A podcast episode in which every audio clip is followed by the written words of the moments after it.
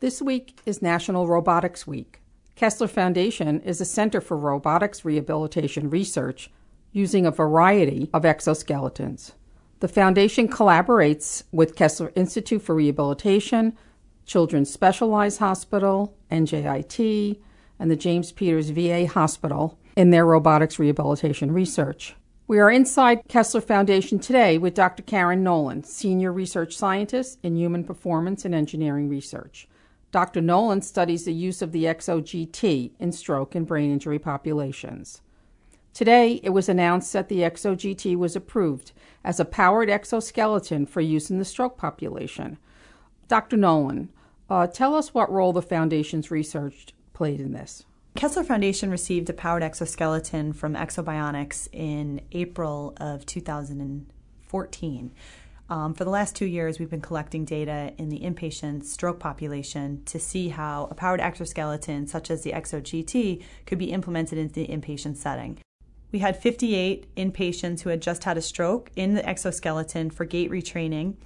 They used the device for various amounts of time. They used the device in um, gait retraining sessions with the assistance of a physical therapist.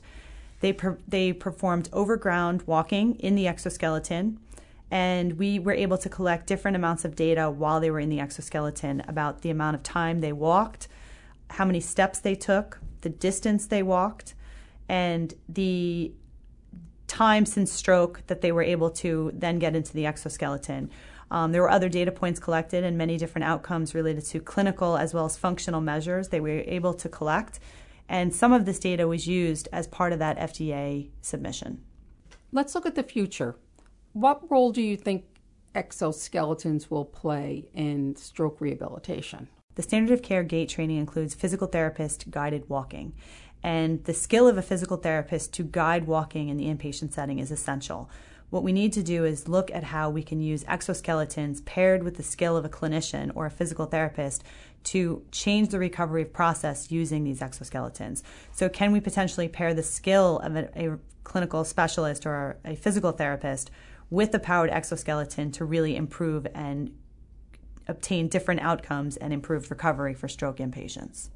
So, potentially, the impact could be quite large given the size of the stroke population that has mobility issues. So, we hoped that the exoskeleton can become another tool in the rehabilitation toolbox so that this can be used to retrain gait um, with a higher dosage potentially taking more steps with better quality. And this is what we're investigating at the Kessler Foundation. We want to know how powered exoskeleton walking can really change the recovery process.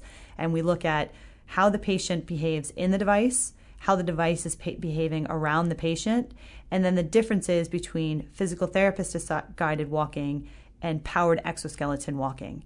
And we want to see how the device affects immediate walking with and without, and we want to look at how the device can affect long term recovery of gait and function, which really makes a difference on participation and quality of life for the stroke survivor. All right, let's talk about another new area uh, of investigation, and that's the application of exoskeletons in the pediatric population. Let's talk about how the EksoGT is being studied in adolescents. So, Kessler Foundation just received funding from the New Jersey Commission on Brain Injury Research to look at how a powered exoskeleton can be used in adolescents to help retrain gait. We will be implementing the device in the inpatient setting at Children's Specialized Hospital in New Brunswick. And we're really at the phase of training the clinicians to use the device. We had fourth physical therapist, brain injury physical therapist, trained through Exobionics EksoGT to be able to use this device on the adolescents in the inpatient setting. They did a week's worth of training, really mastering how to put the device on a patient, how to really utilize all its features, and how to use the device most effectively for the patients. And what they're really learning is how they can really change the device to match the impairment level of the patient. So, can they change the power to one limb versus the other limb? And can they change the, the settings so that they control or change the power provided at the hip or the knee while the person is walking. What kind of conditions are you studying in the adolescent population? So we started off looking at brain injury, and we are we've had eight adolescents um, in the exoskeleton with varying diagnosis of brain injury. And we started with that population to train the physical therapists how to apply the technology in, in the clinical setting, but they were outpatients. So we wanted to have them learn on a stable population and use the device appropriately for these patients. The next step is to use the exoskeleton in the inpatient setting in acute traumatic brain injury. And we want to do a gait assessment and looking at muscle activation, loading, and the kinematics of the lower extremity while the person walks with and without the device and then four weeks later, how they walk with and without the device. And we're going to randomize a patient population who gets the exoskeleton and a patient population who has standard of care gait training. With that, they will also receive all other modalities that they receive as an inpatient in this hospital setting.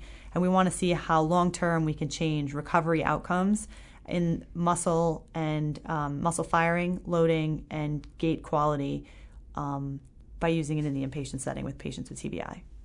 What do you see as the future for uh, exoskeleton applications in that population? I think we've only just scratched the surface in using this device with kids because we can't really shrink the device quite small enough to really get at the pediatric population, which is why we started with adolescents. We would really like to get a population of kids that are much younger and also continue into the older population. I think being able to shrink the device a little bit smaller, even for smaller adults, would benefit a wider range of patients. Thank you, Dr. Nolan, for contributing to our podcast for National Robotics Week.